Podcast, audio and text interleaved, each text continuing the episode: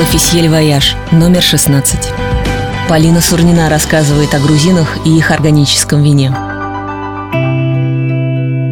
Вино в Грузии начали делать 8 тысяч лет назад. Именно такого возраста оказались черепки глиняных квеври со следами вина, найденные археологами в прошлом ноябре к югу от Тбилиси. Эта находка позволяет назвать маленькую Грузию старейшей в мире винодельческой страной. А технология изготовления вина в квевре, когда вино выдерживается не в деревянных бочках, а во вместительных глиняных кувшинах, применяющаяся и по сей день, неожиданно обеспечила ей место в списке модных винных туристических направлений 21 века. Оказалось, что эта веками проверенная технология как нельзя лучше подходит для производства органического вина. Квеври закапывают в землю, виноградный сок бродит там вместе с кожицей, косточками и даже веточками. Дрожжи не используются. В результате белое вино приобретает оранжевый цвет и становится очень насыщенным по вкусу.